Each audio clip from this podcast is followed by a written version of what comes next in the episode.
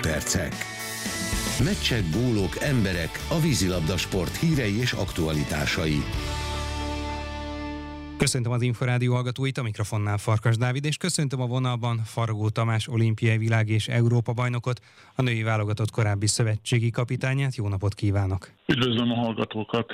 Nem sikerült a második meccse a magyar válogatottnak Tenerifén a világliga szuperdöntőjében. 15-11-es vereség lett a vége a házigazda spanyolokkal szemben, és eléggé elhúztak már a mérkőzés közepére. Hogyan összegezni ezt a meccset?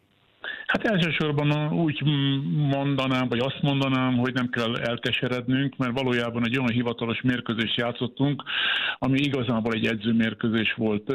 Két kulcsjátékosunk nem játszott, négy fiatal kipróbált Miro Attila, tehát eleve a mérkőzést feladtuk annak reményében és érdekében, hogy ezeket a fiatalokat éles helyzetben kipróbáljuk. Én azt gondolom, hogy érdemes majd a nevüket megjegyezni, mert helytáltak, és reményteljes tehet tehetségek. A spanyoloknál ugyanakkor világsztárok is vannak most már, és olyan játékosok, akik 8-10 méterről is tudnak gólokat lőni ismét. Hát természetesen a spanyol válogatott a világ egyik legjobb csapata, nem véletlen az eredményei bizonyítják, hogy, hogy egy komoly erőt képviselnek. Ennek ellenére nekünk a jövővel kell foglalkoznunk, ami elmaradt ebben az évben. A következő évre ma mindenképpen egy megfiatalozott válogatottat kell kiküldenünk, egyrészt az olimpiai, másrészt a kvalifikáció miatt, a világbajnokság miatt. Tehát van feladatunk, és ennek megfelelően kockáztattuk ezt a mérkőzést, annak reményében, hogy igazából sok-sok mindent megtud, megtudunk, illetve a spanyolok otthon bármilyen erős összeállításban vagyunk, képesek minket legyőzni. A bronzérem lehet a reális cél? Így van, természetesen. Miután a legfontosabb cél, hogy a négy közé kerüljünk, és a négy között jó érkezést játszunk, én azt gondolom, igen, megvan a lehetőség arra, hogy a bronz érmet megszerezzük. A férfiaknál a következő napokban bajnoki meccsek is lesznek, és bajnokok ligája selejtezőbeli visszavágók. Az OSC nagyon kedvező helyzetben játszik görög riválisával, a Panioniosszal, hiszen hazai közönség előtt 10 góllal verte. Ugyanakkor a Vasas a Komjádi úszodában két góllal kikapott a Bressától. Hogyan látja a visszavágók esélyeit?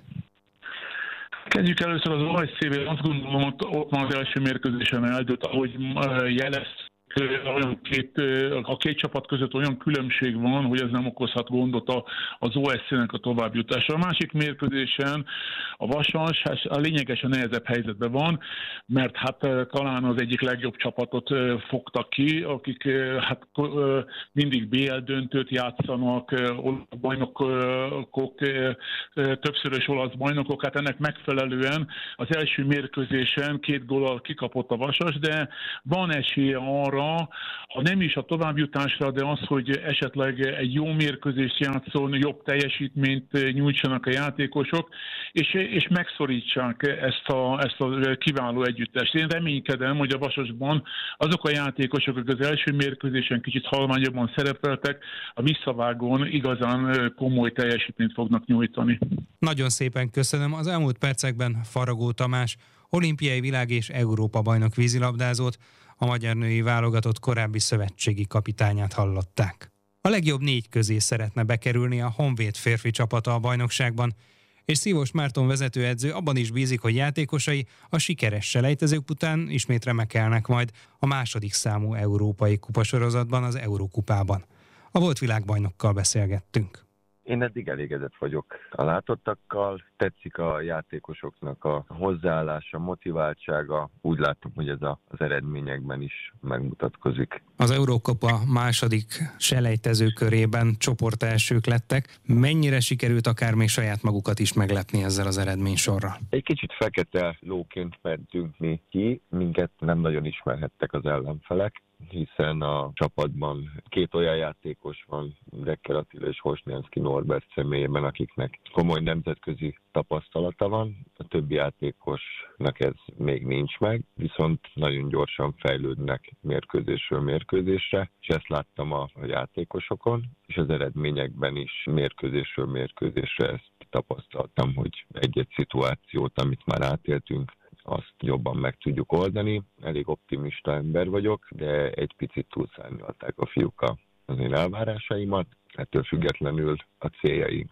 nem változnak. Aki szembe jön velünk, azt el akarjuk venni. Meddig jutott el a csapat a nemzetközi porondon? Hát most 16 közé jutottunk, a következő feladatunk, hogy a 8 közé bejussunk, távolabbi célokat még én nem tűznék ki a csapat elé. A fiatal játékosoknak mennyit jelent egyébként a nemzetközi szereplés? Azért ez egy nagyon nagy siker volt az Endo Plus Service Honvédnak, hogy kivívta múlt évben az ötödik helyet, és ezzel alanyjogon el tudott indulni a nemzetközi porondra, és a játékosoknak is ez egy óriási motiváció hogy kijutottak, és Európában meg tudják mutatni magukat. Rengeteget fejlődnek, és rengeteget profitálnak ebből. Mind egyénileg, mind pedig csapatszinten szerintem nagyon jó hatással van ránk a nemzetközi szereplés. Itt játszottak már a Ferencvárossal is egy nagyon érdekes mérkőzést. Mennyit tudtak abból tanulni? Rengeteget természetesen a, a Fradi jelen pillanatban Európa egyik, és így világ egyik legerősebb klubcsapata. Az elejét nem kezdtük jól,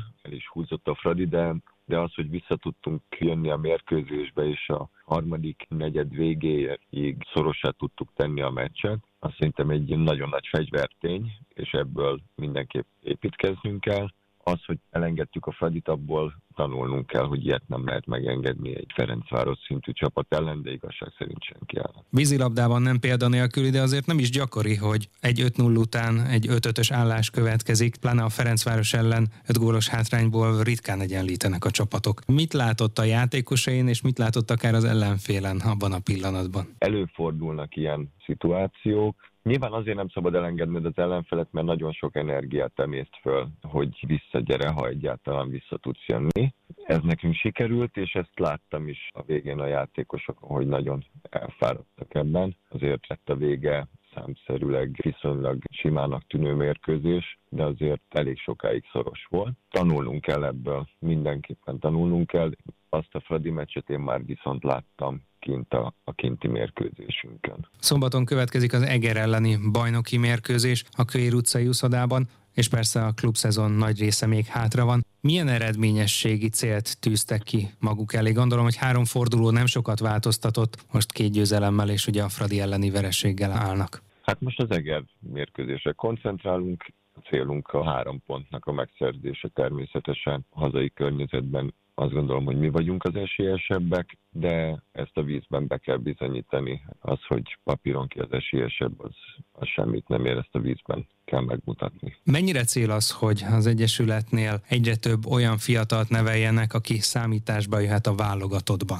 Hát ez mindenképp célunk. A klubnak a filozófiája már jó pár éve az, hogy egy-két idősebb, rutinosabb, tapasztalt játékos mellé tehetséges fiatalokat hozunk, akár a saját utánpótlásunkból, akár más klubokból. Célunk az, hogy ezeket a játékosokat neveljük és tanítsuk, és minél jobban hozzásegítsük ahhoz a sikerekhez, amikre ők vágynak. És reméljük, hogy ezt a későbbiekben a Honvédban fogják megélni, és bízunk benne, hogy páron közülük számításba kerülnek majd a, a magyar válogatottnál is. Önnek vezetőedzőként ez a harmadik szezonja. Hogyan tekint a saját szerepére, és hogyan kezeli akár azt, hogy azzal az időszakkal ellentétben, amikor mondjuk a Honvéd az egyik legerősebb csapat volt, itthon most ugye erős középcsapatnak számít a magyar bajnokságban? Hát ez egy más időszak volt, amikor én játszottam, mások voltak a feltételeink, világsztárok játszottak a, a Honvédban, és ez azért meg is mutatkozott az eredményekben, hiszen mind hazai, mind pedig nemzetközi porondon tényleg egy kimagasló eredménysort tudott felmutatni az a csapat. Nekem nagyon tetszik ez a mostani feladat, hogy ezeket a fiatalokat, akik itt vannak, hozzásegítsem, hogy még jobbak legyünk, még jobbak legyenek. Lépésről lépésre szerintem közeledünk az élmezőnyhöz. Voltunk hatodikak, múlt évben ötödikek, most a célunk, hogy bejussunk a, a legjobb négy csapat közé, és éremért játszunk. Reális célnak tartom. A szerepem pedig az, hogy segítsem ezt a klubot, és segítsem a, a játékosokat. Nekem egy jó visszajelzés az, hogy látom ezt a fejlődést mind a klubban, mind a szakosztárban, mind pedig a, a játékosokon, és hogy szeretnek itt dolgozni. Szívos Mártont, a Honvéd vezetőedzőjét, korábbi világbajnok játékost hallották. A pólópercekkel legközelebb, jövő csütörtökön délután, nem sokkal 3.44 után várjuk Önöket. Korábbi adásainkat megtalálják az infostart.hu oldalon. Most megköszöni figyelmüket a szerkesztő, Farkas Dávid.